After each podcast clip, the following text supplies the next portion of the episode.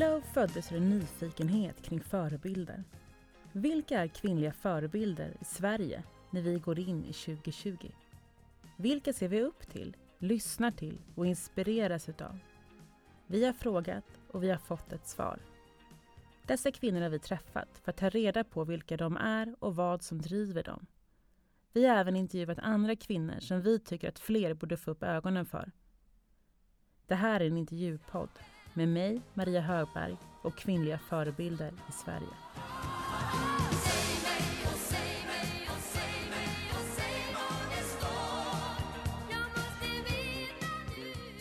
Vi människor har en insida och en utsida. Det är insidan som räknas. Och utsidan ska vi inte bry oss om. Förutom när det gäller hudvård, kläder, hygien och hälsa och träning. För vi har ju bara en kropp. Men det är insidan som räknas. Men det är ju utsidan som visar hur insidan mår.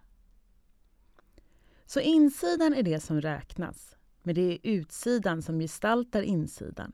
Och om vi väljer att ha en viss utsida, som till exempel blont lockigt hår, fylliga läppar, mycket smink, så har vi mindre insida än om vi har svarta glasögon, håret i en knut, svart polotröja med avslappnade kostymbyxor. Eller hur fungerar det? Kan utsidan beskriva hur mycket vi har på vår insida? Så insida eller utsida, eller både och.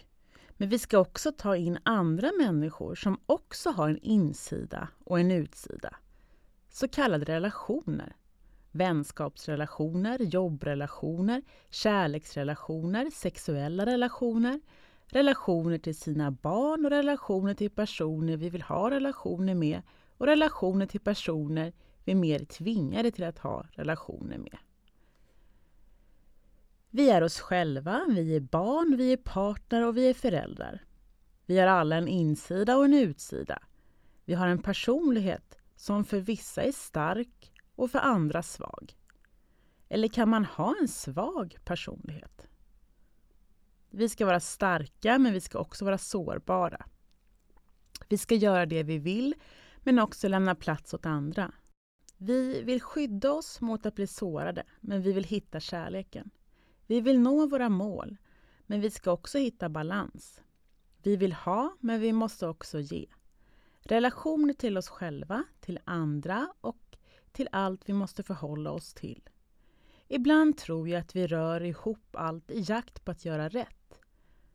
Vara rätt och få ut max av livet. I dagens poddavsnitt har jag bjudit in Jenny Svebeck som är psykoterapeut, fyrbarnsmamma, gift, hundägare och tidigare kattägare. Storesyster, kollega, fru och en person som jag ofta förundras över när det gäller att orka. Hon är ju knappt 40 år och har redan hunnit med ett liv som många inte ens hinner med på hela livet.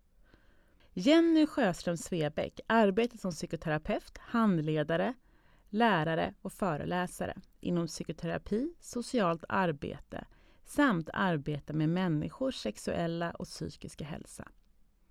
Jenny handleder anställda inom offentlig sektor och har ett stort intresse för att stödja deras egna professionella utveckling samt självomsorg. De senaste åren har hon även föreläst internationellt inom detta område samt om psykoterapi. Kan det finnas en bättre människa att svara på alla dessa frågor? Men vi börjar med att välkomna henne hit. Tack! För att vi ska få lite um, förhandstips om vad som man kan fråga om så har vi tagit med dig hit nu mm. och har även lite frågor från våra lyssnare. Du är ju psykoterapeut. Ja, det stämmer. Hur hamnade du där? Det är ju en väldigt eh, det, det, det, finns ett väldigt långt svar på den frågan. Mm. Men eh, jag hamnade där efter att ha varit inom socialt arbete mm. eh, som socionom. Och då ganska snabbt så märkte jag att jag var mer intresserad av samtal och förändrande samtal. egentligen. Mm. mm. Och eh, lite mindre intresserad av utredning och den typen av möten. Mm. Som blev ganska säga, allvarliga och viktiga där jag hade väldigt mycket, eh, väldigt lite tid till möte Och där de jag träffade kanske hade varit förberedda i flera Mm. veckor på att mötas. Mm. Och eh, Hur lång tid har man med, eh, med en pass, säger man patient? alltså som terapeut Ja. så har man ju ofta 45 minuter. Ibland Mm. har man ju längre samtal om Mm. man har bestämt det. Mm. Ehm, ibland kan man ha något som kallas för blockterapi. Där Mm. man träffas upp till man säger tre gånger 45 minuter. Mm. Och när det var socionom? Då kunde det vara just, man kanske hade 45-50 ärenden pågående samtidigt Mm. och träffade dem ganska, alltså i utredning och skulle liksom ja, men, utreda väldigt mycket kring deras liv på väldigt egentligen kort och begränsad tid. Mm. Och då kände jag att jag är nog mer intresserad av samtalet Mm. och mer behandling. Mm. Men hur hur fick du reda på att man kunde bli psykoterapeut? Eller hur kom du in på det spåret? Ja, men det var, alltså egentligen visste jag ju det redan under socionomutbildningen men, och hade väl ri, liten sån riktning av intresse för det. Men sen var det väl egentligen eh, många handledare under, när man är socionom så har man ju ofta handledning på sin arbetsplats. Mm. Och de är ofta psykoterapeuter Mm. och inspirerade på olika sätt. Mm. Mm. Och så höll jag på med psykodrama i handledning Mm. som blev en väg in i psykoterapi. Och vad är det för någonting då? Psykodrama är en terapiform som är mer experientiell. Ja. Som mera, där man faktiskt spelar upp sina inre draman i en gruppterapi kan man säga. Så du gick en sån utbildning. Vad modigt. Ja, det är modigt. Men fick du reda på saker om dig själv då som du inte hade reflekterat på tidigare? Absolut. Ja. Och det kanske man inte vill gå in på här exakt vad allting det var. Men när man läser till psy- psykoterapeut, hur ser den Mm. utbildningen ut? Då efter socionomutbildningen så Mm. läser man något som heter grundläggande psykoterapiutbildning. Mm. Och den är två år på halvtid och så jobbar man halvtid med samtal då. Mm. Och sen jobbar man då i minst två år efter det. Och därefter så går man en treårig leg- legitimationsgrundande utbildning. Så det är sammanlagt då många års utbildning. Mm. Mm. Men då är man också legitimerad och arbetar både liksom under granskning men också kan ta liksom beslut och eh, be- göra bedömningar på egen hand. Mm. Och om man då, som, vad är skillnaden mellan psykiatriker, psykolog och psykoterapeut? Um, psykolog är ju en egen utbildning som, som det här är alltid ett svårt område att beskriva men psykologer och till exempel socionomer med grundläggande psykoterapiutbildning har ju samma utbildning vad gäller att jobba med psykoterapi under handledning. Ehm, och så, så de kan jobba på samma nivå, alltså man kan, man kan bedriva psykoterapi under handledning. Mm. Sen kan man då både som psykolog eller socionom med, legitima, alltså med steg ett Mm. läsa vidare och bli legitimerad psykoterapeut. Mm. Så, um, men sen har ju psykologer ett helt annat område av att kunna göra bedömningar och jobba med eh, om man säger mer psykologisk behandling. Mm. Så. Och även kanske vid anställningsintervjuer. Precis, och, de kan jobba inom organisationspsykologi till exempel. ja. Eh, och sen psykiater, det är ju en egen utbildning i sig som läkare. De har in, I psykiaterutbildningen så ingår en, den här grundläggande, eller steg ett som den här kallades förut, Mm. den grundläggande psykoterapiutbildningen. Så de är inte nödvändigtvis psykoterapeuter. Nej. Men de är specialister inom eh, psykiatri. Mm. Och du utbildar även idag psykoterapeuter Ja, i steg två som är det sista steget. yes. Hur kom du in på att vilja göra det då? Ja, det är ju samma där. Ehm, ja, men det var, dels så har det varit många handledare och lärare som har inspirerat mig. Så att när jag väl kände att ja, men nu kanske jag skulle kunna tänka mig att eh, gå en handledarutbildning så upptäckte jag under den utbildningen att ja, men just det, det finns ju väldigt mycket pedagogik i det. Och hur lär man någon att bli en bra psykoterapeut? Mm. Och då började jag intressera mig för det och hamnade liksom på Jag gick utbildningen på KI och då eh, handlade man på utbildningen där och fick lära sig om undervisning i psykoterapi. Mm. Och så då började jag bli väldigt nyfiken på det. Och har också alltid haft ett ja, men, utöver att jag älskar att jobba med psykoterapi så har jag också varit väldigt nyfiken på ja, men hur blir man en bra psykoterapeut? Mm. Och hur, hur lär man sig det? Mm. Och hur blir man det då? Vad Ja. är grunden liksom för att vara en duktig psykoterapeut? Ja men jag, jag tänker, det där tänker ju många olika. Men Mm. jag tänker att det bygger på både gedigen om man säger så, erfarenhet och utbildning. Och att den där liksom kombinationen eller att man, man behöver vara väldigt kunnig å ena sidan i teori, den teori man väljer att jobba i. Men samtidigt behöver man eh, testa den i, i det verkliga mötet med en patient. Och där eh, är ju också liksom det verkliga mötet mellan två människor. Och det kan man inte lära sig. Det måste Mm. man säger, det kan man inte lära sig i teorin. Utan Nej. det lär man sig genom att, att vara i en terapeutisk relation. Ja. Men blir du fortfarande förvånad över oss människor? Nej. Nej. Ser det ganska lika ut, problematiken? Ja, på ett sätt. Verkligen. Mm. Men eh, jag, jag skulle nog säga att, att, att jag blir inte så förvånad Mm. längre. Mm. Eller man, ska säga, om man tänk- tänker i början i arbetet så kan det vara väldigt svårt att möta liksom svåra livsöden. Och det tänker jag att man blir lite ska man säga, exponerad för.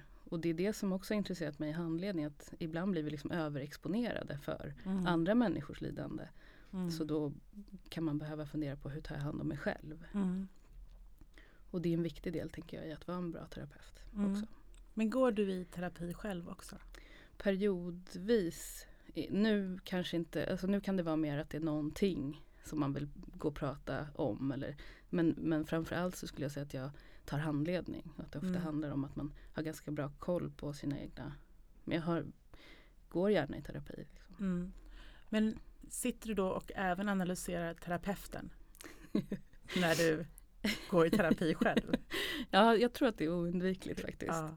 Och, jag, och det tänker jag också om en, en, en klient eller patient kommer till mig som går under utbildning så är det Mm. oundvikligt att den också då, då har man nästan lite mer press att man skulle göra det lite mer Mm. enligt skolboken. Mm. Men vilka är det som behöver gå i terapi? Ja. Jag tänker att de som behöver gå i terapi är de som vill gå i terapi. Mm. Är det så? Du tänker inte att de här borde verkligen behöva gå i terapi men de har inte förstått det själva? Ja men så kan man ju, alltså man skulle kunna tänka så. Men jag tänker att varje, alltså att man kan tänka sig att den här personen skulle vara hjälpt av att gå i terapi. Mm. Mm. Men det är väldigt svårt att generalisera det. Men jag tror att det är väldigt viktigt också att ska man gå i terapi så ska det finnas en egen motivation och drivkraft. Mm. Även om den kan liksom väckas under i början av samtalen. Mm. Men sen får man alltid jobba med motivation på olika sätt. För vi, vi är ju lite olika. Alltså vi, vi har, vi, det är mänskligt att också känna motstånd. Mm. Och det kan väl, jag tänker mig att det kan vara så att man går dit för ett problem och sen märker man att det inte är det som är det Absolut. riktiga problemet utan det finns någonting där under som man behöver bearbeta. Absolut. Mm. Ofta kan man säga att man kommer med symptom på någonting som faktiskt har en förklaring Mm. underliggande som man kanske inte riktigt har eh, koll på. Alltså som är mer omedvetet. Men, men där har vi också olika åsikter beroende på vilken inriktning man har som terapeut. Men om man tänker då, vem har inspirerat dig mest under yrkeslivet? Just nu så har jag ju en handledare som, från USA som, som såklart inspirerar mig. Alltså Mm. en person som jag känner har varit men, har hjälpt mig väldigt mycket i att få syn på mig själv som terapeut och i den metoden jag jobbar. Mm. Och, eh, hon, ja, så det är ju en inspiration just Mm. nu. Mm. Men, men kan det vara så då att de ser en patient på ett helt annat sätt än vad du har läst? Ja, alltså ibland kan det vara så att man ändå inte riktigt får, alltså eh, att man inte riktigt får ja, men s- ser hela bilden förrän man diskuterar med en kollega. Mm. Intressant. Mm. Har du något sånt, liksom, något sånt exempel? Ehm, Nej men alltså det är väl mer så här att, att eh, det finns ju vissa, alltså jag tänker att alla terapeuter har blinda fläckar. Ja. Som, som man, eh, och kanske man lär sig mer och mer under karriären vad det är man har för blinda fläckar. Men ibland kan det vara just att man kan känna sig ganska nöjd och tycka att ja, men det går ganska bra i den här terapin. Men ändå är vi lite fast. Mm. Och då kanske man tar det på handledning. Och eh, nu för tiden så filmar jag ibland terapier. Och då kan man också liksom med tillstånd från klienten eh, eh visa den i Mm. handledning till exempel. Och då kan ju handledaren få syn på sådana blinda fläckar som man faktiskt inte Mm. eh, Varje gång blir man lika överraskad och samtidigt säger ja det var den blinda Mm. fläcken Mm. som jag inte riktigt hade koll på själv. Ja, att man ska ta en annan infallsvinkel Ja. för att få ett annat svar. Precis. Exempelvis så jobbar jag ju då i- med affektfokuserad terapi just nu väldigt Mm. mycket. Och eh, Vad är det?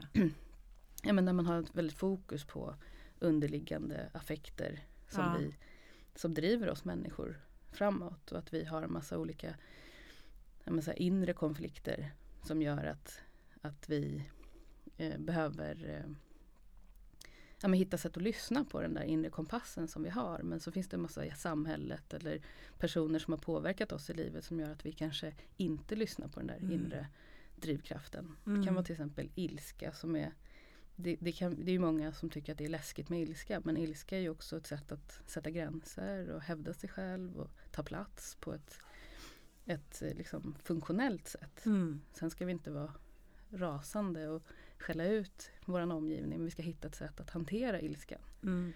Ehm, och, så, och lyssna på den. Vad är, det, min- vad, är det, vad är det jag vill just nu? Vad Mm. behöver jag? Mm. Finns det någon känsla som inte är rationell eller som vi inte behöver?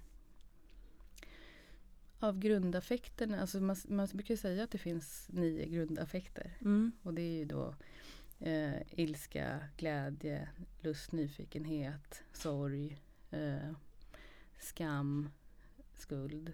Eh, nu kommer jag säkert inte, nu kommer jag inte ihåg alla bara för det. Ångest? Nej men ångest är oftast liksom mer ett tillstånd som, som uppstår när, det där, när den där drivande affekten och kanske skammen eller rädslan blir för hög i relation Mm. till den. Och då uppstår liksom ångest eller oro. Eh, som, gör, som vi ibland är i men som vi ibland då löser med någon typ av aktivitet till exempel för att Mm. bli av med. Mm. Så, men är den känslan viktig för oss? Alltså, Vilken? ångest? Jag tror, alltså till en viss nivå. Alltså Ja. jag tänker att, en, att, att prestationsångest, alltså på en sån nivå kan vara bra.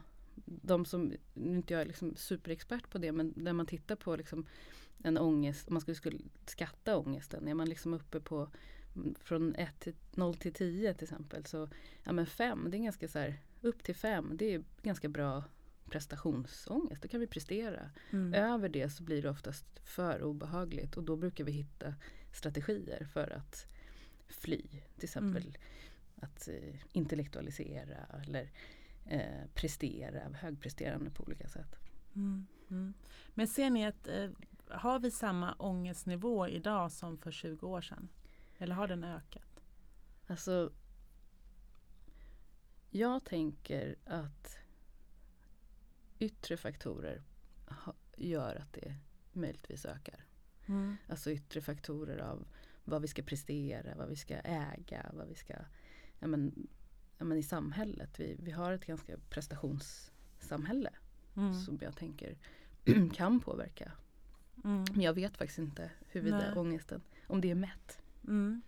Men eh, är det skillnad för tjejer och killar också när det gäller ångest? Eller kan ni se det lika förekommande hos Jag, det, det, kan, det, är också, det kan jag nog faktiskt inte svara på. Om, eh, däremot så tänker jag av det man vet att det kan te sig lite olika. mm. Och att, ja men lite sådär att hur ser våran, eh, om man tittar på mäns eh, psykiska eh, hälsa så, så har det varit lite svårare att möta det på olika sätt i vårt samhälle. Mm. Att, ehm, ja, man, där kan man se att man söker mycket senare till exempel. När man Mhm. mår mycket sämre då. Mm. Mm. Då kan man se att framförallt inom psykiatrin att man mår mycket, mycket sämre. Jag tror att det är ett liksom högre självmordstal till exempel. Alltså fler män än Mm. kvinnor. Mm. Precis. Mm. Jag har ju massa frågor här nu Mm. till dig.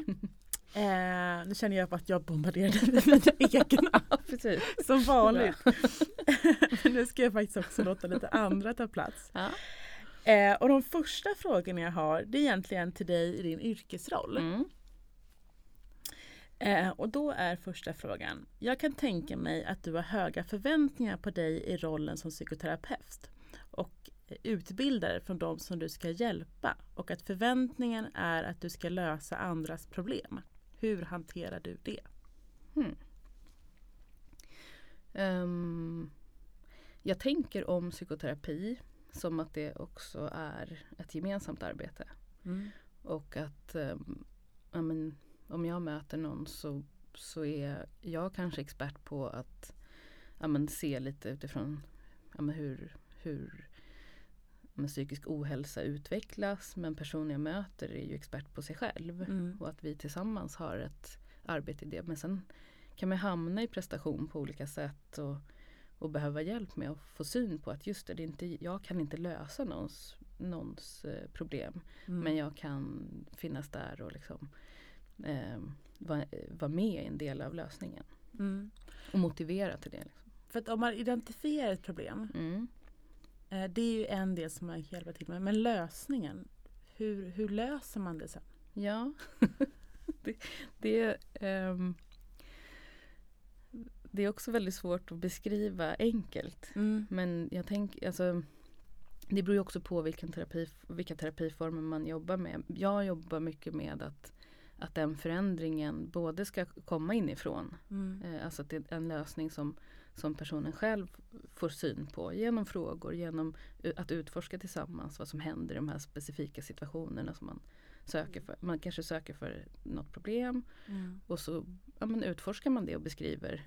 Eh, men, kanske kommer med olika situationer där det här uppstår. Mm. Och då handlar det om att liksom dels få syn på och förstå ja, men vad, vad var mitt behov i den här situationen och, Mm. och hur, hur blev lösningen. Och, och så söker man ju sig fram till och sen testar man ju det. Alltså man, man kanske, om vi säger att man nu har problem med att uttrycka sina gränser och har lite ja, men, liksom affektfobi för ilska Mm. till exempel.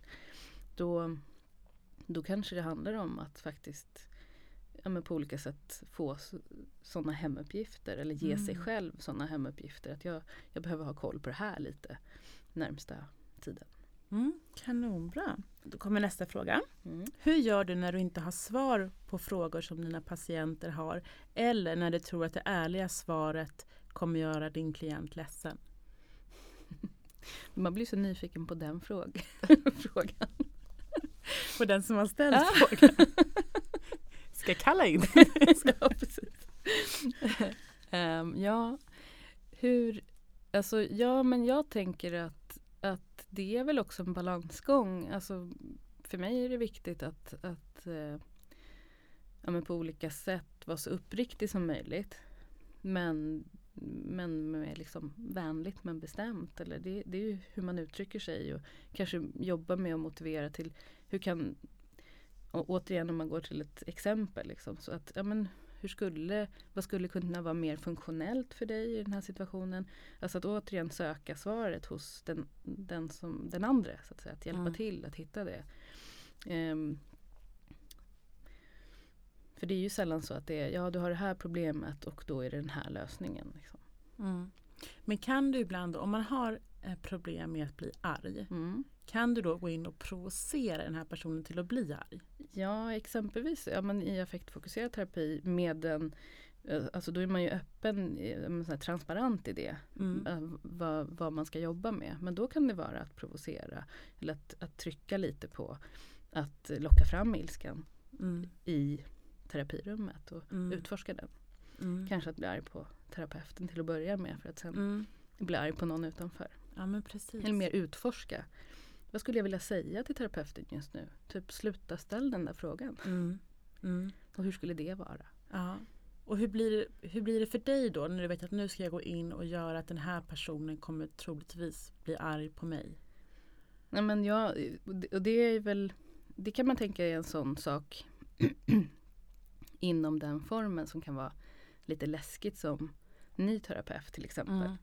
Att, eh, alltså man brukar prata om så att, att terapeuter, precis som brandmän, liksom, vi har metoder, vi har verktyg, eller vi har allt all teoretiskt. Men hur, hur tränar man på att hantera sin egen rädsla i den situationen? Till Mm. exempel, hur, hur hanterar en brandman att han också kanske blir rädd i den situationen? Och hur hanterar en terapeut att ha- han eller hon blir rädd när man ska utforska en viss känsla? Mm. Och det tänker jag är träningen så- till psykoterapeut.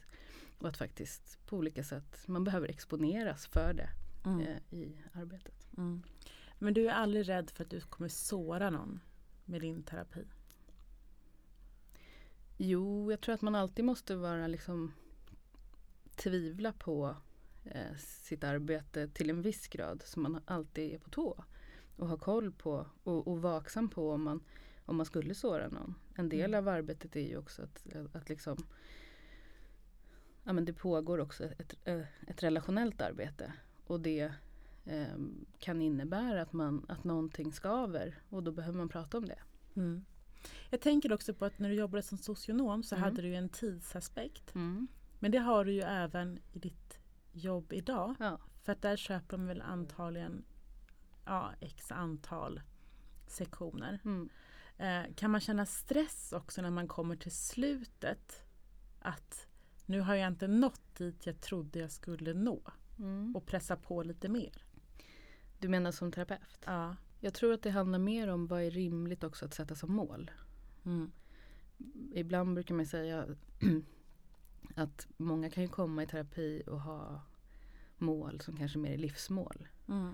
Och att också vara liksom, ja, men, rim, rimlig med vad, vad kan man uppnå Mm. i, i terapi under en viss tid. Liksom. Och, men där är det också viktigt att, att alltid liksom, när man börjar så har man ju en, en gemensam plan. Vad är det vi ska jobba med? Vad är, vad, vad är vi överens om att vi ska jobba med under den här Mm. tiden? Mm. Och sen utvärderar man ju det Mm. tillsammans tänker jag. Kan du berätta om något av dina mest utmanande fall? Där du känt att du blivit verkligen utmanad i din yrkesroll? Mm, det, nej, jag kan inte berätta om fall. Mm.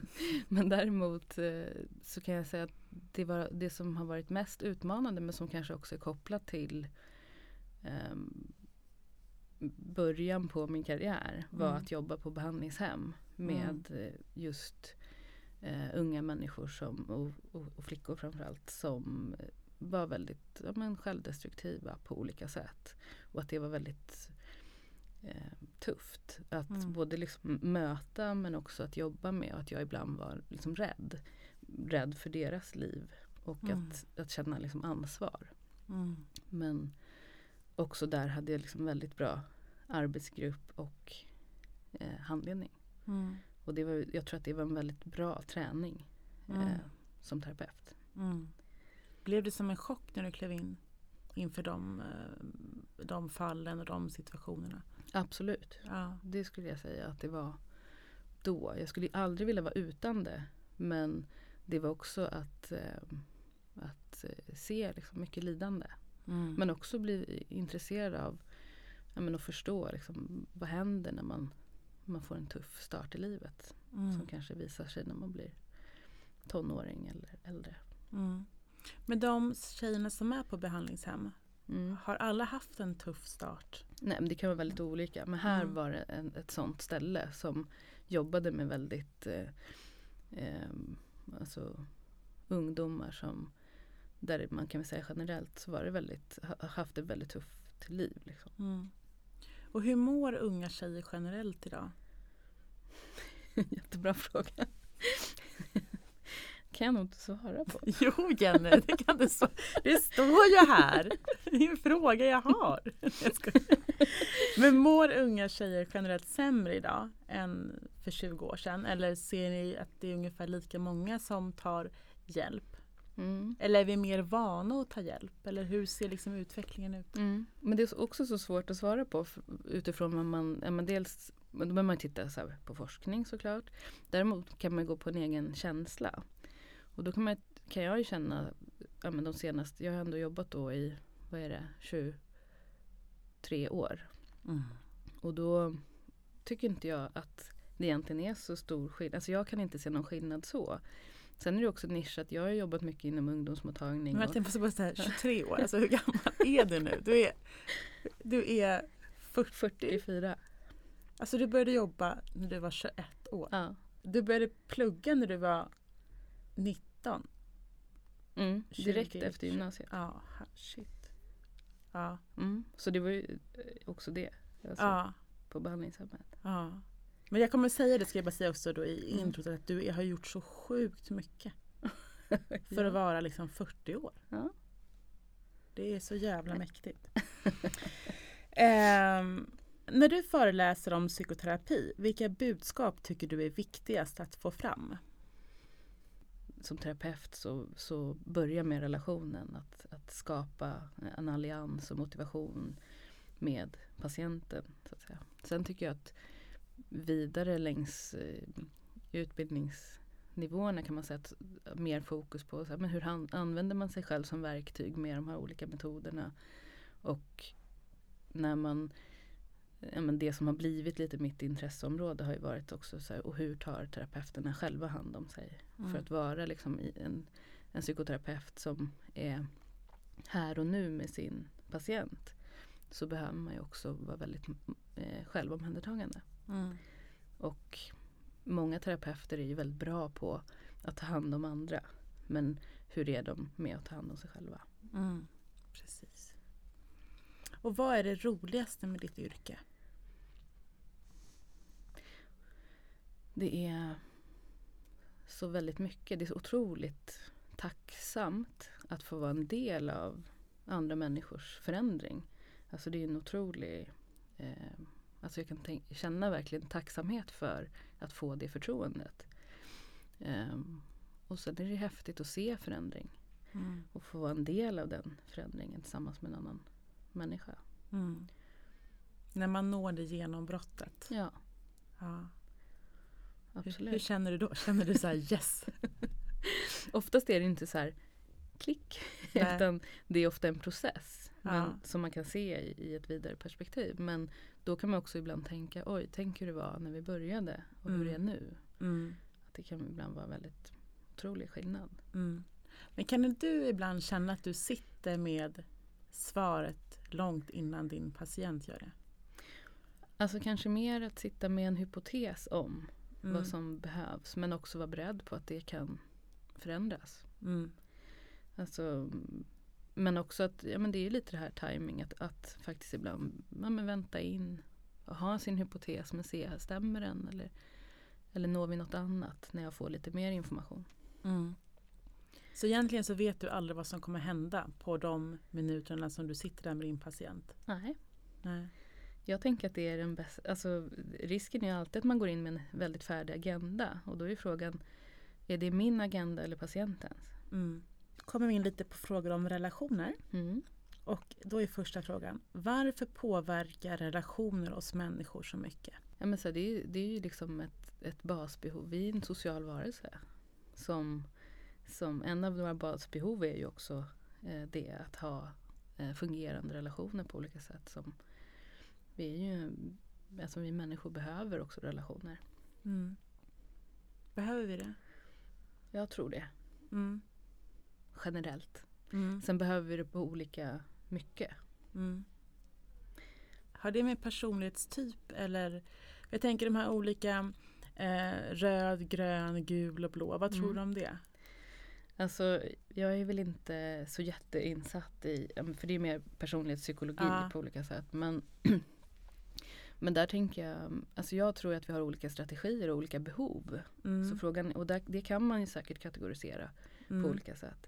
Men, men jag kan tänka så här, det är inte det att vi behöver massa relationer. Nej. Men vi kanske behöver en. Eller några få Mm. fungerande relationer. Mm. Att, vad ska man säga, Analysera. studsa mot. att Ja. spegla oss i på olika sätt. Ja. Eh, och hur definierar du en bra och hälsosam relation? Om vi nu tänker att det är två personer i en relation så är det väl en relation som båda mår bra i. Mm. Och finns relationer där alla kan där man kan må bra i hela tiden?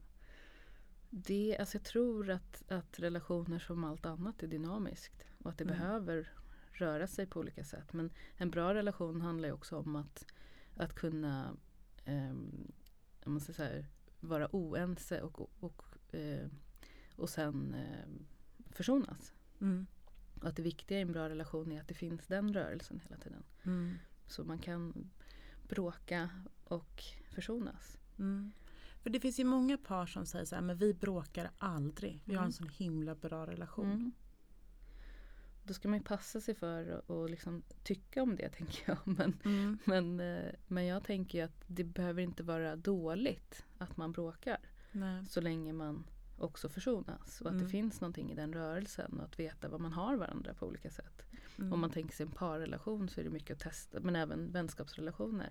Man testar ju varandras gränser på olika sätt. Och, ja, men liksom, så länge man har en dialog om det och är öppen i, i det så tänker jag att man har en bra relation där man kan ja, men, uttrycka det där blev inte så bra för mig Mm. till exempel. Mm. Man kan ju också tycka att det är jobbigt när man inte, till exempel om ett par bråkar, Mm. oavsett om det är vänskap eller Mm. en relation, så är man inte med i det här utan sitter bredvid så tycker man att det är ganska jobbigt. Mm. Varför tror du att det är så? Ja, det beror ju på vad det handlar om. Mm. Har du något exempel? Nej, men jag tänker typ om man är på parmiddag Mm. och så börjar det, har man bjudit över två par så börjar de tjafsa. Mm. Då kan, man, då kan jag känna så här, nej men gud nu måste vi få det här att bli bra. oj oj oj. Alltså så. Ja, För då blir, då blir jag konflikträdd Mm. fast jag inte ens är med i konflikten. nej precis. Men där tänker jag att det kan vara bra, alltså till viss del att visa upp men, men det får inte heller gå, alltså man kan tänka att det kan gå över en gräns där det faktiskt blir obehagligt. Mm. Beroende på om man faktiskt inte är så snälla mot varandra. Mm. Men sen tror jag att det kan vara ganska, alltså att inte heller dölja om man har en konflikt, så kan man ändå sätta ord på det. Mm. Men där tänker jag lite att det handlar om vad man är i för sammanhang kanske. Mm. Och föräldrar, får de bråka inför sina barn? Du frågar så som att det finns ett, ett facit. Ja. men, men jag tänker att ehm, eh, även där, det är ju till en viss gräns. Liksom. Men jag, barn mår inte dåligt av att se men, normalkonflikter, att man är oense om man också kan visa upp att man försonas. Mm. Och Mm. kan säga förlåt eller, eller ja, reda i någonting Mm. tillsammans. Så vi ska egentligen inte vara rädda för konflikterna men vi ska inte lämna dem när det brinner till utan vi ska liksom lyckas att även ta oss i mål. Ja, varför inte? Mm. Man kan tänka att, ja men för det handlar ju om, om man pratar om så här, vad är funktionell ilska? Mm. Alltså ehm, inom ja, men, affektfokuserad terapi till exempel. Att, ja, men då är det ju att, att, jag kan, att jag kan känna att jag blir arg. Att jag kan, att jag kan ja, men, stå ut med den känslan. Men också att jag kan dela den med den andra utan att det blir liksom destruktivt. Det vill säga så här, men när du gör sådär så blir jag arg. Jag, jag skulle behöva det här och det här. Eh, det, är ju ett, men, det behöver inte bli så dramatiskt Mm. att vara arg om man, om man kan och, och tillåter sig och får uttrycka det. Mm. För där säger du en, en ganska viktig sak. Äntligen.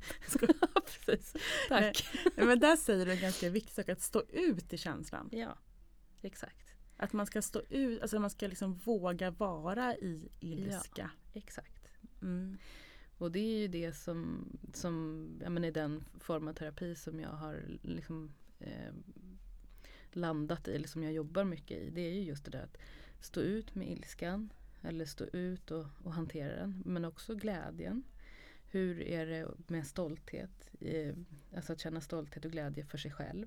Eh, men också att, eh, ja, hur, hur står jag ut i lust? Nyfikenhet. Det finns, när man tänker efter så är det inte, vi, vi är vana vid att ilska, vilket också är en svårighet ofta, eh, eh, är svårt. Men det finns också de som inte kan, kan vara i de här mera positiva affekterna. Om vi nu skulle kalla det det. Mm. Eh, men att faktiskt är, att vara kvar i glädje. Mm. Man kanske, för det väcker oro av något själv. Mm. Och då finns någon alltså hur länge kan en känsla stanna? Testa. Ja. Nej men det som man, man tänker just eh, apropå liksom under många år så har ju också terapi varit så fokuserad på de svåra känslorna men att, men att faktiskt också vara i, i positiva känslor är inte så lätt. Mm. Men det är väldigt eh, bra för oss att, att faktiskt också vara kvar där. Mm. Alltså att man kan testa till exempel men i en sån situation när man liksom känner glädje. Hur länge tillåter jag mig att vara kvar i den Mm. och njuta av Mm. den innan jag stressar iväg eller känner skam för inte ska väl jag. Eller, Mm. Ja precis, att man inte får vara så lycklig. ja, Ja. precis. Ja, men det, och om man då eh, övar sig att vara kvar i en sån känsla Mm. kan det då hända att känslan stannar kvar längre? Också för att man tillåter sig själv att, Absolut. att eh, omfamna den och leva i Precis. den. Ja, och, och målet tänker jag är ju just att, att ha koll på ja, men så här, vilka är det svårare eller lättare för mig att vara i. Men också om jag kan tillåta att den är där, kan den guida mig? Mm. Mm. Eh, och vad är dina, det kanske vi kommer in på då, men vad är dina bästa tips för en bra självomsorg? Jag brukar ibland säga eh, till sådana som jag handleder, och det låter lite som så här självhjälpsbok, bok, men vad, nämn fyra saker som du eh, som, som, som du skulle behöva göra varje dag för att ta hand om dig själv. Och att, att så här, för en del är det väldigt svårt att överhuvudtaget ha tänkt, alltså vadå, har inte tänkt på det till de som kanske har tio saker. Eh, och då kan det vara mer svårigheten att få in dem i, i ett vardagsliv. Eller, men det kan vara allt ifrån att liksom, ja, men, för mig till exempel så vet jag att jag mår bra av att promenera varje dag. Och inte för att det ska vara en press utan för att jag känner att jag mår bra av det.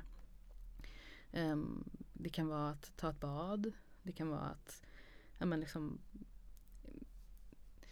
om man mår bra av eh, eh, vad kan det vara? Dricka te. Mm. Nej men så det kan vara mer såna här stunder av där, där man känner att det här, det här är någonting som får mig att må bra. Mm. Ehm, och jag tror att det som, som jag pratade om innan att inom människovårdande yrken generellt så är det svårt att, att få till det. Men jag Mm. kan ju se det är svårt för de flesta.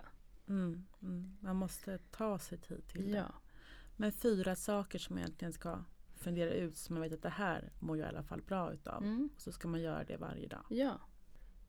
Men om det är saker som inte är bra som man behöver, hur jobbar man med det? Till exempel eh, ett glas vin eller cigaretter eller andra beroende, Mm. godis. Mm. Det kan man ju tänka, det är nästan alltid ändå någon typ av, av eh, säger, eh, strategi som vi har för att döva eh, ett, annat behov. Så det, det är ju kanske, det är inte så mycket självomsorg. Nej. Att för mig är det viktigt att inte vara moraliserande på något sätt i det. Är det, om man själv tycker det så ja, men då är det inte ett problem. Mm. Men, men, men att alltid ställa sig frågan vad behöver jag? Om jag gör det fyra gånger om dagen. Om det Mm. då är cigaretter så får jag fundera på är det bra eller dåligt för mig? Och då kommer vi också in på lite mer personliga frågor. Ehm, och eh, vad är viktigast? Insidan eller utsidan? För mig, Mm. mm, insidan först Mm. så brukar utsidan lösa sig. Mm. Och varför är det jobbigt att hantera problem? Är det det? Ja, den här tycker nog det. Då, blir- då blir jag också så här, ja, vad, vad betyder problem? Vad är det? Um, troligtvis är det väl någonting, alltså ett problem som, som är något motstånd i om man tänker sig um, ja, men det som är ett problem är ju någonting som vi inom oss har en konflikt kring. Och då blir det att närma sig den konflikten betyder ju också att jag, att jag eh, måste närma mig det som, som känns svårt för mig. Ehm, så det är ju rimligt på Mm. ett sätt. Det jag bedömer som ett problem är också svårt att hantera. Mm. Och där, och där tänker jag man kan närma sig det stegvis, vad det nu än är. Men jag tänker också då människor med ångest. Mm.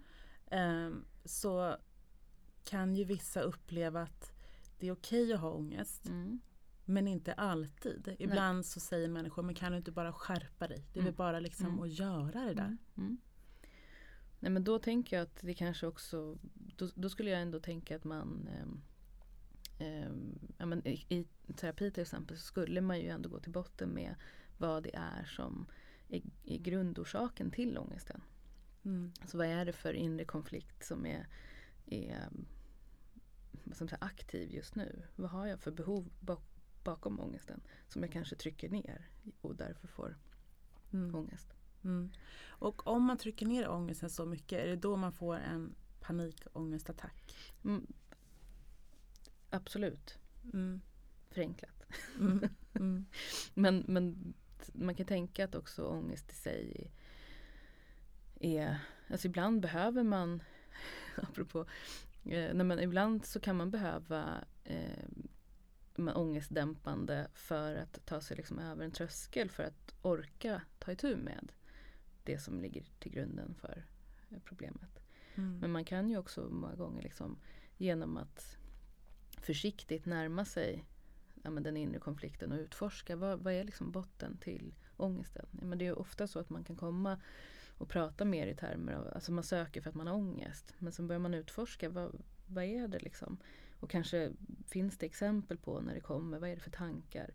Ofta så kan man ju börja ka- kartlägga och få syn på, finns det specifika situationer? Vad är det i de situationerna som, som är grunden till att, att, att jag känner så här? Mm. Och vad är det jag har för behov under ångesten? Så att säga. Mm. Och om man får ångest Mm. och vågar stanna i den känslan. Mm. Man stannar och funderar, nu har jag ångest, hur känns det? Mm. Är sannolikheten mindre då att man får en panikångestattack? Ja, det skulle jag säga. Mm. Man brukar ju säga ibland att liksom välkomna, vilket kan kännas väldigt provocerande när man har ångest. För oftast kroppsliga reaktionen blir ju en känsla av att man ska dö. Men man dör inte av ångest. Mm. Ehm, Men det kan verkligen kännas så. Men kan man då liksom hitta, alltså slappna av, välkomna och utforska. Vad är det här? Då är ju sannolikheten större att, man, att det också klingar av. Det är ju som Mm. en ångestkurva liksom. Mm. Mm. Mm. Så även där våga stanna i, i Mm. känslan. Mm. Då kommer en till fråga här. Utifrån ditt perspektiv och din bakgrund, vad ser du som framgångsfaktorer för, för en professionell utveckling? Så från ångest till frustration. Mm. Alltså nyfikenhet. Att följa sin lust och nyfikenhet. Um, mod. Men också mod att, att uh, Alltså i mod så finns det ändå det här att också våga eller riskera att misslyckas. Kanske om vi nu skulle säga att det var du. Mm. Eh, ja men det är lust och nyfikenhet. Ja men glädje inför det här. Det är ganska positiva känslor. Som jag, om jag vill göra det här. Så rädslan för att det eh, ska misslyckas eller att jag ska få motstånd blir så hög.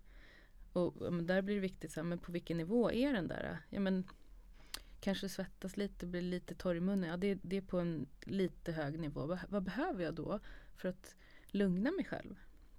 Vad är det jag, alltså behöver jag, kan det vara att säga bara att oj, nu, nu märker jag att jag blir lite nervös här för det här är viktigt för mig.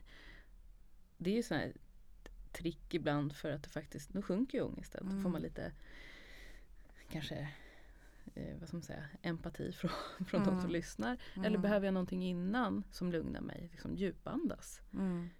för att komma in i och vara in the moment. Alltså vad behöver jag för att eh, sänka oron lite så att jag går in och, och har en, lagom prestationsångest. För skulle du inte ha någon oro i det läget så är risken att du inte heller är på tå.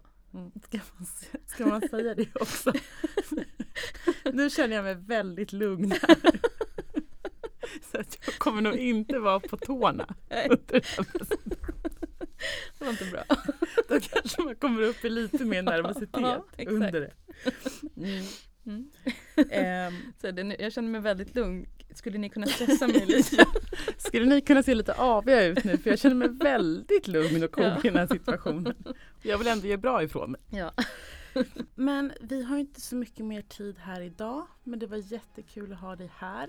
Tack så jättemycket för att du kom hit. Tack själv. Vi föds med en drivkraft som sedan på olika sätt regleras av föräldrar, skolan och av samhället.